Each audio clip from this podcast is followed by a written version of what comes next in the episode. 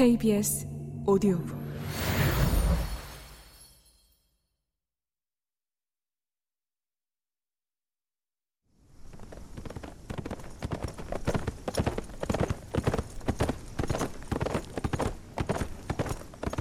다하시 씨는 처음에는 엘리자베스가 예쁘다는 사실을 좀처럼 인정하지 않았다. 무도회에서 봤을 때는 아무런 호감도 느끼지 못했고 그 뒤 다시 만났을 때도 그저 흠잡기 위해 바라보았을 뿐이었다.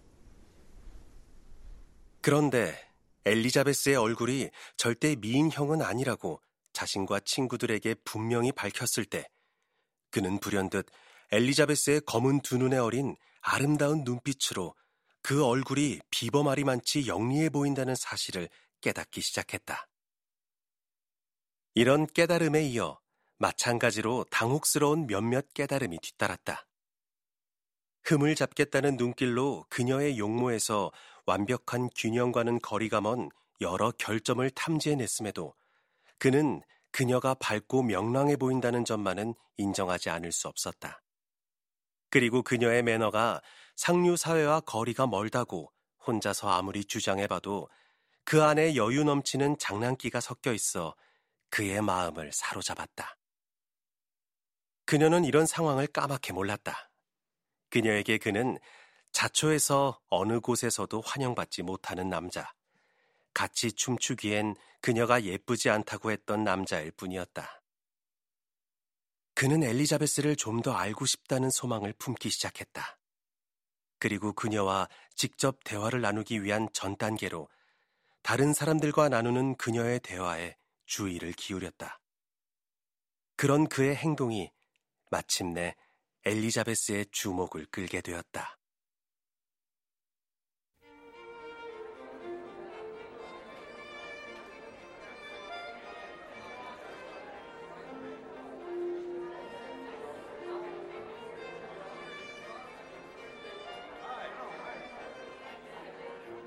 큰 파티가 열린 윌리엄 루커스 경댁에서의 일이었다.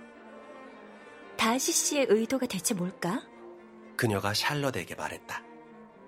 나랑 포스터 대령의 대화를 경청하더라고. 그건 다시 씨만이 답할 수 있는 질문 같은데? 어쨌든 계속 그런다면 그가 그런 행동을 하는 걸 내가 보고 있다고 분명히 알려야겠어. 너무 냉소적으로 쳐다봐. 나부터 건방지게 굴어야지. 안 그랬다가는 곧 그 앞에서 겁먹고 말 거야. 잠시 뒤, 다시 씨가 딱히 대화할 의사가 없어 보이는 태도로 그들에게 다가왔다. 루커스 형이 엘리자베스에게 그런 말은 하지 말라고 만류한 것이 오히려 즉각 그런 일을 하라고 부추긴 꼴이 되어 엘리자베스는 다시 씨를 향해 돌아서며 말했다. 다시 씨, 제가 방금 포스터 대령님께 메리턴에서 무도회를 열어달라고 조르면서 제 생각을 특별히 잘 표현하지 않던가요? 활기가 넘치더군요. 하지만 젊은 숙녀라면 늘 그런 화제는 열성적이죠. 숙녀에게 너무 가혹한 말씀 아닌가요? 이제 얘를 조를 차례랍니다. 루커스 양이 말했다. 일라이자, 내가 피아노 뚜껑을 열 테니까 그 다음 일은 알겠지? 친구라면서 정말 이상하게 구네. 늘 나더러 누구보다 먼저 이 모든 사람들 앞에서 연주하고 노래하라니 말이야. 내가 음악에 소질이 있다고 자만하고 있었다면 참 소중한 친구였겠지. 하지만 있잖아.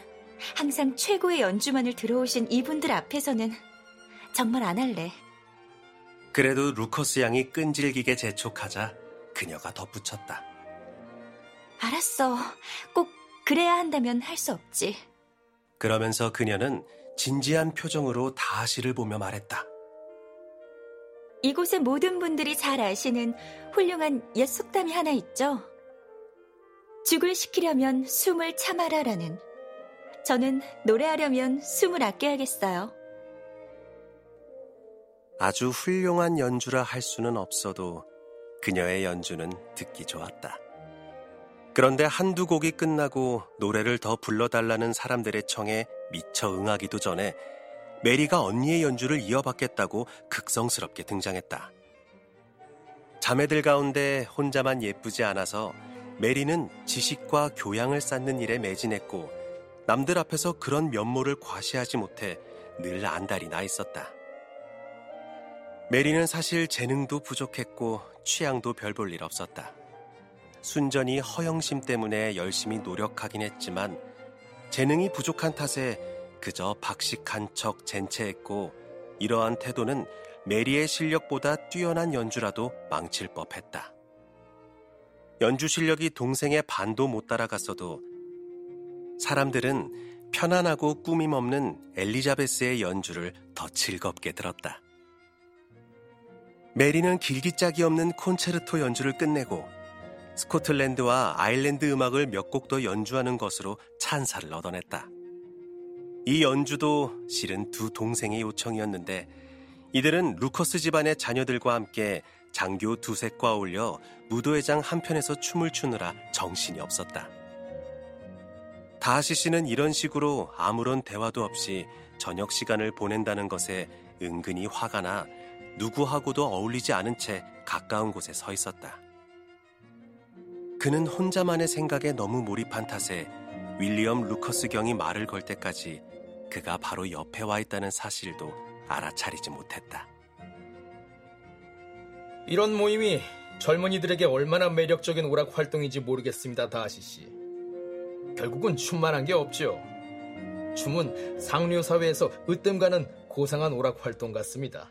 물론입니다. 그리고 춤은 품위가 덜한 사회에서도 유행한다는 장점도 있고요. 야만인들도 모두 춤은 출 줄 아니까요. 윌리엄 루커스 경은 미소만 지었다. 잠시 뜸을 들이다 빙리가 무리에 동참하는 모습을 지켜보며 그가 말했다. 친구분이 춤을 참 잘 추는군요. 다아시 씨도 춤 솜씨가 대단하겠죠? 메리턴에서 제가 춤추는 모습을 보셨을 텐데요. 물론 봤습니다. 그 모습에서 적지 않은 즐거움을 얻었죠. 세인트 제임스 궁에서 자주 춤을 춥니까? 전혀 안 춥니다. 춤이야말로 그곳에 대한 적절한 찬사라는 생각은 안 드십니까? 저는 피할 수만 있다면 어떤 곳에도 그런 찬사를 바치지 않습니다. 런던 시내에도 틀림없이 거처가 따로 있으시겠죠? 다하시는 고개를 끄덕였다. 나도 한때는 런던에 정착해볼까 생각했었습니다. 상류 사회를 좋아하는 편이니까요. 하지만 런던의 공기가 루커스 부인에게 잘 맞을지 확신이 안 섰습니다. 루커스 경은 다하시 씨의 답변을 기다리며 잠시 말을 멈췄다. 하지만 상대방은 어떤 대답도 할 생각이 없는 듯 했다.